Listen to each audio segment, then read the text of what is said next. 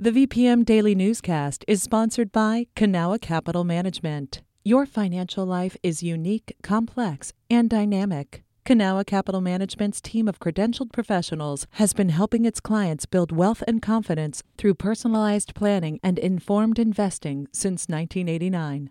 Learn more at cancap.com. That's K A N C A P.com. You're listening to the VPM Daily Newscast, a recap of today's top stories in Central Virginia. From the VPM Newsroom in Richmond, I'm Benjamin Dolly. While the CDC is recommending quarantines for unvaccinated teachers who come in close contact with COVID positive students in the classroom, there's an exception for children who are fully masked. As Megan Pauly reports, these guidelines have formed the basis for Virginia's school reopening plans. If students are properly masked indoors and are in close contact with a classmate who gets COVID 19, they do not need to quarantine. It'd be a different story if the students weren't all wearing face masks. We may see a change in guidance. Guidance changes very quickly with COVID, as many people know. That's Shatara Jackson, a COVID 19 epidemiologist with the Richmond and Henrico Health Districts. When quarantines are recommended, CDC guidance allows districts to opt for a time period under the 14 day gold standard. And Jackson says it's also ultimately up to the school district to decide if and when to close down due to outbreaks or high transmission rates. Megan Pauly, VPM News. As the Delta variant leads to a surge of COVID 19 cases in Virginia, health officials also report a higher number of infections among children. Jonah Grinkewitz from partner station WHRV has more. After dropping to some of the lowest numbers in months, positive cases of COVID 19 in children are back to peak levels in one health system. It was very optimistic in June when we only had about 125 positive test results. And then at the end of July, I started seeing more every day, and I was like, oh, this makes me sad. Now we're back to January again. That's Dr. Laura Sass, a pediatric infectious disease specialist at the Children's Hospital of the King's Daughters. They had a peak of more than 1,200 positive cases in January. So far in August, they've had almost half that. That was Jonah Grinkewitz reporting. Mayor Stoney announced yesterday the launch of a community rooted crime prevention program. The city was granted $500,000 from the Virginia Department of Criminal Justice Services to prevent high risk kids from entering the cycle of gun violence. The program is aimed at middle schoolers who have witnessed such violence or whose sibling has committed a gun related crime. With the new program, Richmond Parks and Recreation will create small cohorts of middle schoolers. They will participate in after school activities and have access to mental health specialists.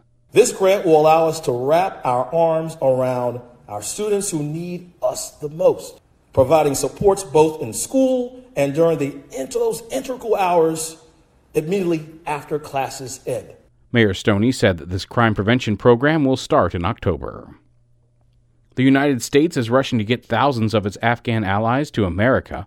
Once here, they'll need help navigating the immigration process but aren't guaranteed legal counsel. Many experts are volunteering their services to the new arrivals. Patrick Larson reports. Stacy Kern Scheerer, director of the Immigration Clinic at William and Mary Law School, helped Afghan immigrants sort through green card paperwork at Fort Lee last week.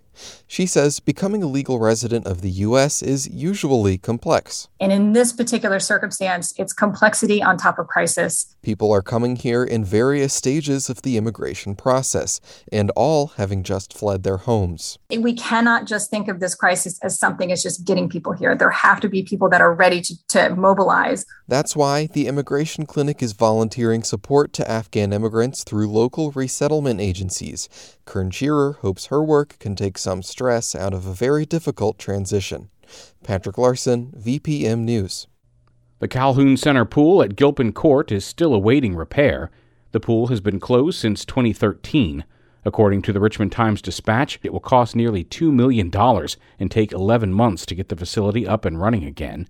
That's if the Richmond Redevelopment and Housing Authority can find the funds. RRHA's Board of Commissioners wants to repair and modernize the 50 year old pool. They're considering options like requesting a waiver to use capital funds or selling the facility to an outside operator. An update is expected at their next meeting in September. A group of Richmond businesses and organizations are holding a supply drive at the Diamond this afternoon to collect donations for RPS students.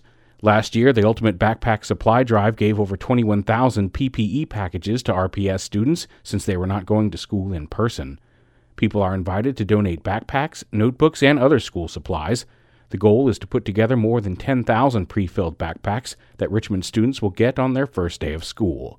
Donations will be accepted between 1 and 6 p.m. today. This is VPM News. This newscast was recorded on Tuesday, August 24th at 6 p.m.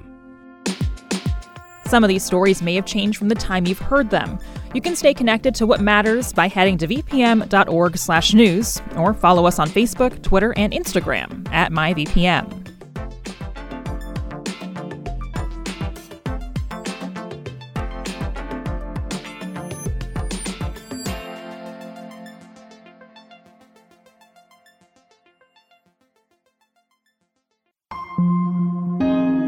VPM.